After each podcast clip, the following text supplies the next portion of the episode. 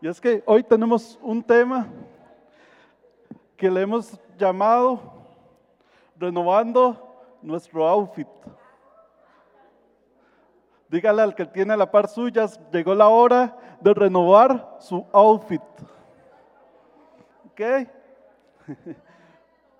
¿Y a, quién no le gusta estrenar? ¿A quién no le gusta vestirse con ropas nuevas? ¿A quién no le gusta llegar y compró tal cosa y uno desea ponérsela de una vez? Bueno, eso es nuestra naturaleza. Dios nos hizo así. Dios nos hizo para disfrutar cada una de las cosas extraordinarias que Él tiene para nosotros. Hay un versículo extraordinario que quiero que ustedes me acompañen a leerlo. Está en Eclesiastés, capítulo 9, versículo 8. Dice, en todo tiempo sean blancos tus vestidos y nunca falte un ungüento sobre tu cabeza. Esa es una palabra que Dios tiene para tu vida hoy. Llevamos dos meses del año. ¿Cómo está tu vestido hoy?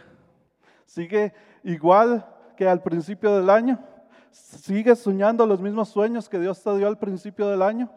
¿Sigues teniendo la misma fe que tenías al principio del año? Cuando decías, este es mi año, este es el año de la abundancia, este es el año donde vamos a ver la gloria de Dios. Porque dice la Biblia, ese versículo nos enseña que nuestras vestiduras siempre deben ser blancas. Y no solamente nuestras vestiduras físicas, sino cada área que Dios ha depositado en nuestras vidas. Nuestra fe tiene que ser una fe blanca, una fe que se inspire, una fe que inspire a los demás, una fe que transforme a los demás. Pero también tu vida con Dios, tu relación con Dios. no sé cómo va este año. Vos, cuando empezó el año, usted dijo, este año voy a hacer los devocionales todos los días. Ya pasaron dos meses, lo seguimos haciendo. No sé. Usted tiene que responderse esa pregunta y decirse a usted mismo, ¿estoy cumpliendo? O como vi que al principio sí, pero ya después me apagó un poquito y entonces ya mejor no, no. En todo tiempo sean blancas tus vestiduras, en todo tiempo sea una renovación en tu vida, en todo tiempo usted tiene que estarse renovando todos los días.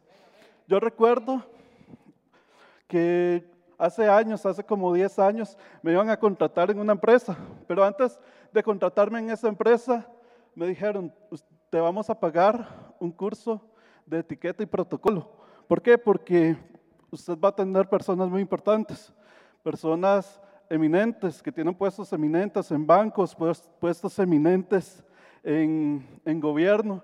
Y entonces usted tiene que aprender a atender a esas personas de la forma correcta pero también usted tiene que reflejar y tiene que ser una imagen de lo que es la empresa. Entonces me pagaron un curso de etiqueta y protocolo y me explicaban poco a poco un poquillo lo que es eso de la etiqueta y el protocolo. Y entonces me decían, el protocolo son todas esas, son todas esas tradiciones, todas esas costumbres, todos esos honores que usted le tiene que brindar a las personas. Y me decían que la etiqueta no solamente era mi manera de vestirme, sino que también incluía aspectos como los gestos o inclusive la forma en la que nos presentamos ante esas personas. Y entonces al final esto se convierte en un conjunto de reglas y normas que nos hablan del comportamiento que la sociedad espera de cada uno de nosotros. Me decían, usted tiene que usar el traje entero bien, no puede, uno cuando es joven, uno llega y se deja la corbata por aquí y listo, porque por el calor se suelta el último botón y entonces ya ahí anda uno despa, despachento, más o menos esa es la palabra. ¿Ok? Destartalado, no, esa no. ¿Ok? Pero nos, ajá, fachoso. Entonces me enseñaban que no, que usted tiene que vestir de una forma porque usted está representando una empresa, porque usted está representando a alguien. Así somos, así es nuestra vida cristiana. Así debemos de ser nosotros como hijos de Dios. ¿Qué le estás presentando a otra gente? ¿Qué estás presentándole a los demás? ¿Qué reino de Dios le estás presentando a la gente? ¿Qué reino de Dios estás impregnando en el corazón de las personas?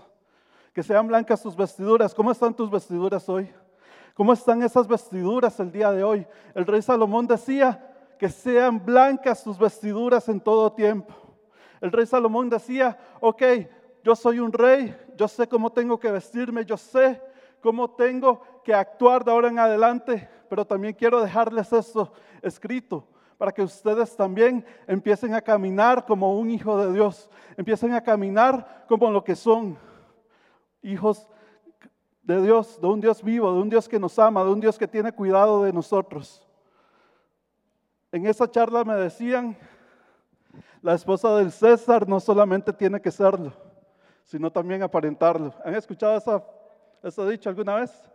Bueno, nosotros como hijos de Dios no solamente tenemos que decir que somos hijos de Dios. En tu rostro se tiene que reflejar. En tu rostro se tiene que reflejar la gloria de Dios. Dice la Biblia que cuando Moisés subía, su rostro resplandecía. En tus tiempos de intimidad con Dios, al verte cara a cara, ¿cómo está tu rostro hoy? ¿Cómo está tu vida hoy? ¿Está reflejando esa gloria de Dios? ¿Está reflejando ese amor de Dios en tu vida? ¿Lo estás reflejando? Las demás personas quieren seguir tu ejemplo, las demás personas quieren verte a ti y, decir, yo quiero ser como Él, yo quiero tener lo que Él tiene. Llegó el momento que usted tome la determinación de vestirse con esas ropas blancas que Dios te quiere dar y empezar a renovar y empezar a hablarle a los demás de ese amor que Dios tiene para, para sus vidas. Hay un versículo que cuando lo leía me impactó montones. Gálatas capítulo 3, versículo 27, Pablo dice, y todos los que fueron unidos a Cristo en el bautismo se han puesto a Cristo como si se pusieran ropas nuevas. ¿Cuántos han recibido a Jesús en su corazón? Amén. Cada uno de nosotros tomamos la determinación de aceptar a Jesús en nuestro corazón y entonces Jesús viene a nuestras vidas, nos transforma nos renueva, nos da una ropa nueva como cantábamos, pone aceite en nuestra cabeza, nos renueva. Pero ¿qué estamos haciendo con esa renovación? ¿Qué estamos haciendo con esas ropas blancas? ¿Qué estamos haciendo con lo que Dios día a día nos da? ¿Qué estamos haciendo con eso? ¿Qué estamos haciendo con esas ropas que Dios nos ha limpiado? ¿Menosprecias lo que Dios ha puesto en tu vida? Menosprecia los dones y talentos que Dios ha puesto en tu corazón. ¿Cómo los menosprecio? No poniéndolos al servicio de la iglesia, no poniéndolos al servicio de Dios. tus vestiduras deben ser blancas para hablarle a los demás de lo que Dios está haciendo en tu vida. Y cuando hablamos de vestiduras blancas, como les decía, no solamente nos enfocamos en nuestra ropa. No solamente nos enfocamos en lo que somos, sino también en cada una de las áreas de nuestras vidas, en cada una de las áreas que Dios ha puesto en nuestro corazón. Y una de ellas es tu santidad. ¿Cómo está tu santidad con Dios? ¿Cómo está tu relación con Dios? ¿Estás apartado para Él? Porque santidad no es que aquí me brille la luz así como me está brillando y todos digan, wow, no, eso no es santidad. La santidad es que usted tomó la determinación de separarse para Él, de apartarse para Él. Y entonces su santidad viene sobre nuestras vidas y nos transforma. Su santidad viene sobre nuestras vidas y nos enseña y nos guía con el amor que Él nos tiene y nos muestra todos los planes que Él tiene para nuestras vidas, porque leemos la Biblia y leemos Dios tiene planes para nosotros de bien y no de mal. En el momento decimos, aleluya, gloria a Dios, lo creo. ¿Y qué pasa después? ¿Qué pasa a los días cuando no se da eso que estábamos esperando? ¿Qué pasa cuando no se da esa oportunidad que estábamos esperando? ¿Qué pasa? A mí me pasó el año pasado, yo decía, se cerró una puerta, pero Dios me dijo que se van a abrir muchas, entonces no me preocupo y listo. Yo sé que Dios va a abrir la puerta, entonces se cerró esta y al instante se abrió esta otra.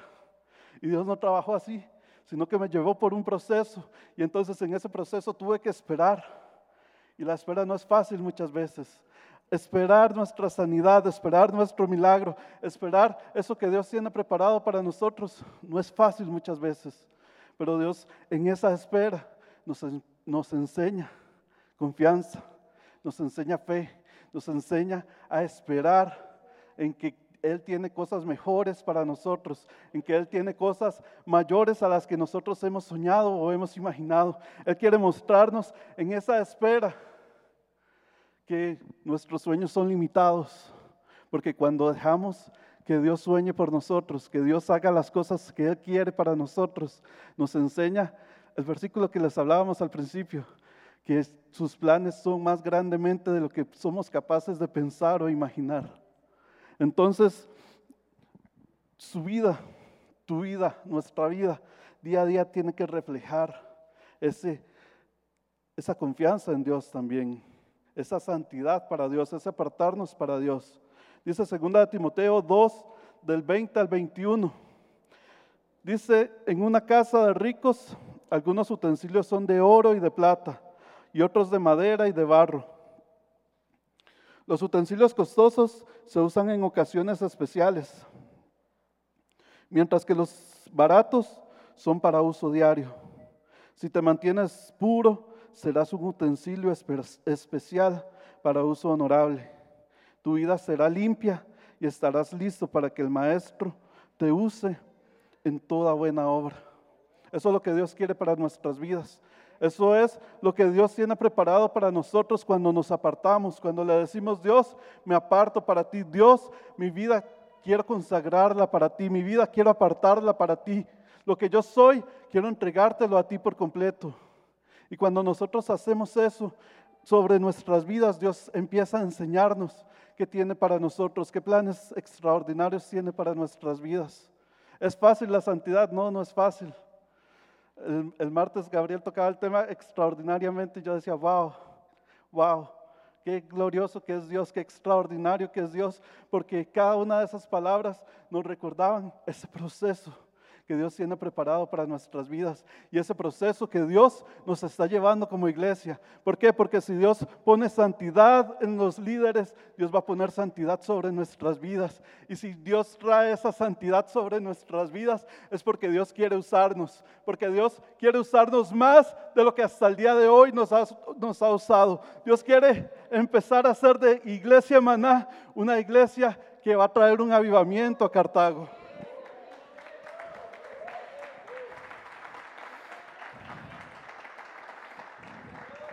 Por eso nos está llevando a esa santidad, por eso nos está llamando a que nosotros como líderes, a que nosotros como miembros de Iglesia Maná, empecemos a vivir esa santidad que Dios tiene destinada para nosotros. ¿Para qué? Para que seamos esos vasos de honra, para que seamos esos vasos en los cuales Dios pueda complacerse y decir, voy a usar este vaso para transformar el corazón de tu familia, voy a usar este vaso para transformar el corazón de tu vecino, voy a usar este vaso para que nos vean en no sé qué país y a través de tu vida Dios le va a hablar a alguien y le va a decir, llegó el momento que aceptes a Jesús como Señor y Salvador de sus vidas. No es fácil, como les decía, no es fácil entregarnos en santidad todos los días, día a día. Vamos a, a fallarle a Dios. Pero lo extraordinario de Dios es que Él viene sobre nuestras vidas y nos renueva. Él viene sobre nuestras vidas y nos transforma. Él viene sobre nuestras vidas y nos levanta y nos dice, vamos para adelante, porque usted ha tomado la determinación de separarse para mí. Colosenses 3:10 dice, vístanse con la nueva naturaleza y se renovarán a medida que aprendan a conocer a su Creador y se parezcan más a Él. Usted no tiene que parecerse a nadie más. Usted no es necesario que se parezca a esas personas que salen en televisión. Usted tiene que parecerse a Él. Usted tiene que reflejarlo a Él. Todo lo que usted haga tiene que reflejarlo a Él. Dice el versículo, aprendan a conocerlo. Lo conocemos. Realmente conocemos a Dios. Realmente conocemos cada una de las características que Dios tiene. Conocemos ese amor de Dios, conocemos, como dice esa canción, el Dios que provee, el Dios que libra batallas, el Dios que tiene cosas extraordinarias. Lo conocemos realmente. Cuando vamos a la intimidad, cuando doblamos nuestras rodillas y hablamos con Él, escuchamos su voz, conocemos realmente la voz de Dios y no la voz audible, sino esa voz que habla a tu corazón y te dice, todo va a estar bien. Conocemos esa voz de Dios o ese abrazo de Dios que cuando viene a nuestras vidas estamos destrozados y Él viene, nos abraza y nos levanta, nos sostiene y nos dice, tengo planes extraordinarios para tu vida, levántate, vaya y muéstrale ese amor a los demás. ¿Conoces ese amor de Dios realmente? ¿Conoces a ese Dios transformador? ¿Conoces a ese Dios que también nos lleva a la batalla? Que también se convierte en un Dios guerrero porque te dice, levántate que vamos a guerrear por tu casa, levántate que vamos a guerrear por tu vecino, levántate que vamos a guerrear por cada una de las personas que tú conoces y que es necesario que conozcan de mi amor. ¿Conoces a ese Dios? Cierra tus ojos y habla con Dios y dile, Dios, quiero conocerte más. Vamos, cierra sus ojos. Dile, Dios, quiero conocerte más y quiero reflejar esos vestidos blancos. Quiero reflejar esa gloria que tú tienes para mi vida. Y así mientras usted tiene sus ojitos cerrados, pidiéndole a Dios conocerlo más en intimidad. Amén. Abra sus ojos, porque yo hoy le voy a hablar del punto número dos. Y el punto número dos es la fe esa fe que nos hace hacer cosas maravillosas cuando la tenemos así, con convicción en Dios. Pero cuando nosotros tratamos de hacer las cosas, no van a ocurrir, porque no es en nuestras fuerzas, sino es en las fuerzas de Dios. Amén. Imagínese, bueno, Ricardo nos hablaba, ¿verdad?, de las vestiduras. Imagínese, es más, póngase de pie. Vamos, pongámonos de pie hoy. Hoy estamos en una jugadera ahí de pie sentado, vamos, de pie todos. Y usted en su casa, póngase de pie, no importa si está en pijama, póngase de pie y hagamos esta dinámica. Cerremos nuestros ojos. Imaginémonos esa ropa que Dios nos ha puesto, esas vestiduras que papá ha colocado sobre ti. ¿Cómo se encuentran al día de hoy? ¿Cómo se encuentran al día de hoy, 29 de febrero? ¿Cómo están? ¿Cómo está ese traje? Mírate a ti mismo y pregúntate cuánto mantenimiento le has entregado a lo que Dios te ha dado, a lo que Dios te ha puesto en las manos. ¿Cuánto? ¿Cuánto mantenimiento has estado en su presencia? En cuanto para que el Señor empiece a trabajar, para que el Señor empiece a remendar. ¿Sabe por qué? Porque en muchas ocasiones nuestro traje se desgarra, se rompe, ¿cierto? Porque son ropas. Puede sentarse. Y es en la presencia de Dios cuando Él viene y nos renueva. Es en su presencia cuando Él viene y nos restaura. Dice, ¿está intacto o está dañado? ¿Cómo está? ¿Está intacto o está dañada? ¿Cómo está tu fe hoy? ¿Está intacta como cuando inició el primero de enero que todos nos hacemos el montón de propuestas, el montón de metas, el montón, bueno, que llenamos toda una hoja de las cosas nuevas que vamos a empezar a hacer. Amén. ¿Cómo está tu fe? ¿Estará como la fe de un niño? A mí me encanta la fe de los niños. Ustedes saben que yo tengo sobrinas. Y yo le decía a mi sobrina un día que estaba en la casa, mi amor, mañana vamos al play. Tía, qué chiva, vamos, yo me voy a poner esto y no sé qué. Y me pasaban un montón de cosas y ya me agarraba tarde y yo, no, mi amor, vea, mañana sí vamos al play, princesa, mañana sí. Bueno, tía, está bien, no importa, me daba un beso, me decía que todo iba a estar bien, que mañana íbamos al play. Y ella me creía. ¿Usted le cree a Dios por esas promesas que le ha dado? Usted las tiene ahí, ¿sabe? Tu fe debe llevarte a conquistar todas las promesas que Dios ha lanzado sobre tu vida. ¿Cuáles son las promesas que Dios te ha entregado? Yo no lo sé pero usted sí lo sabe. Usted sabe cuáles son cada una de esas promesas. Usted sí sabe cuál es cada una de esa palabra que Dios le ha entregado a usted sobre su vida. Y usted ¿Tiene la fe de que va a ocurrir? ¿Tiene la fe de que va a ocurrir? Amén. Ya estoy aprendiendo porque me volé la página y ya la volví a poner. Estoy aprendiendo ya. ¿Sabe? Dice así, preste atención. Tu fe debe llevarte a conquistar todas las promesas que Él te ha hecho. ¿Sabe qué hago yo? Yo tengo escritas cada una de esas palabras que Dios me ha enviado. Y nosotros se los hemos dicho al D12 y a equipo de trabajo de la red de matrimonios jóvenes. Escriba lo que Dios te ha prometido. Porque si usted no lo escribe, a usted se le olvida. Y quizás usted dice, sí, pero papá lo prometió y ahí en cualquier momento va a ocurrir. ¿Será esa una forma correcta de ganar una batalla?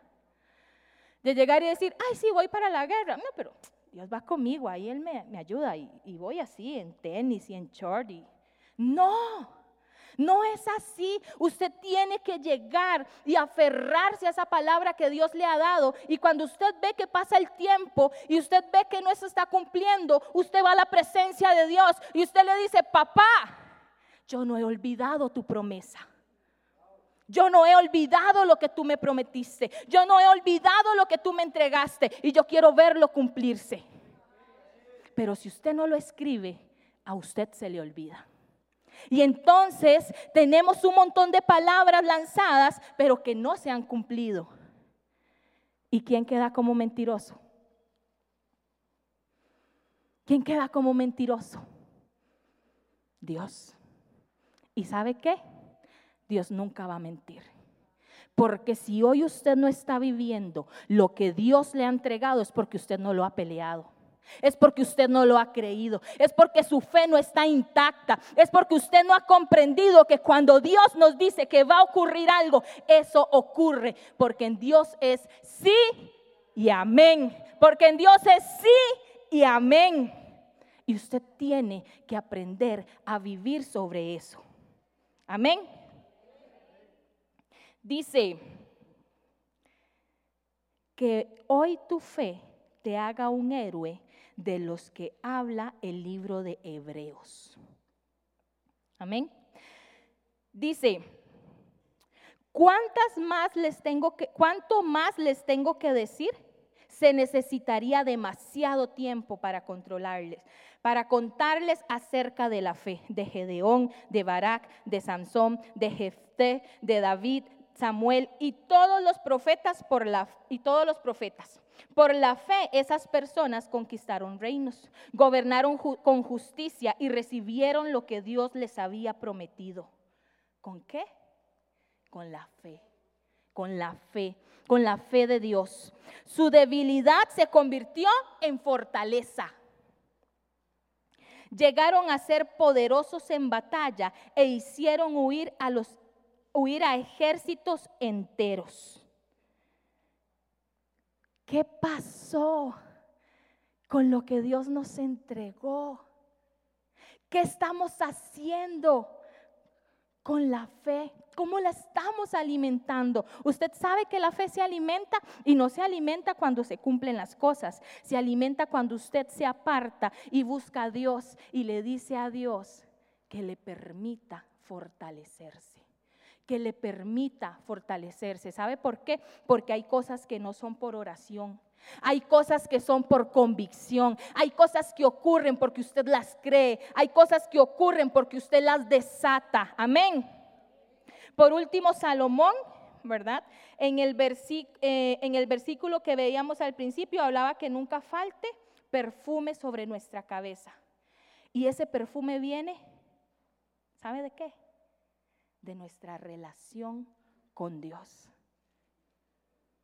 ¿Cuándo fue la última vez que usted se arrodilló a Dios y no le pidió absolutamente nada?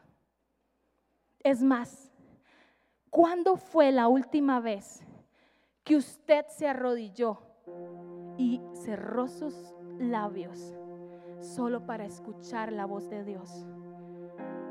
Dios te está llamando. Dios te está llamando. Dios quiere empezar a transformarte. Dios quiere empezar a renovar tus vestiduras, pero en su intimidad.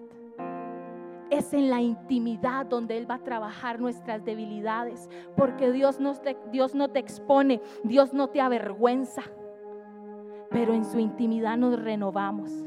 Y en esa intimidad es cuando ocurren las cosas lindas y la gente se acerca a ti y pide consejo. Sabe, todas las noches hablaba yo en estos días con alguien y yo lloro y yo lloro y yo le digo, Dios, dame tu sabiduría, por favor. Yo quiero que de mis labios salga sabiduría, la sabiduría de lo alto. Y esa es mi petición de todas las noches. Y a veces Ricardo está dormido y yo estoy llorando porque estoy orando. soy una llorona también. Y entonces él medio abre los ojos y me, ¿está todo bien? Y yo, sí, sí, estoy hablando con Dios. Ah, bueno. Y se vuelve a dormir. Él ya sabe. Y se vuelve a dormir. Es en la intimidad cuando Dios nos abraza. Es en la intimidad cuando Dios nos renueva. Así que gracias a Dios, quien nos ha hecho, quien nos ha hecho sus cautivos y siempre nos lleva en triunfo en el desfile victorioso de Cristo. Ahora nos usa para difundir el, para difundir el conocimiento de Cristo por todas, por todas partes, como un, fragmento, como un fragante perfume nuestras vidas son la fragancia de Cristo que sube hasta Dios. ¿Qué le parece, iglesia?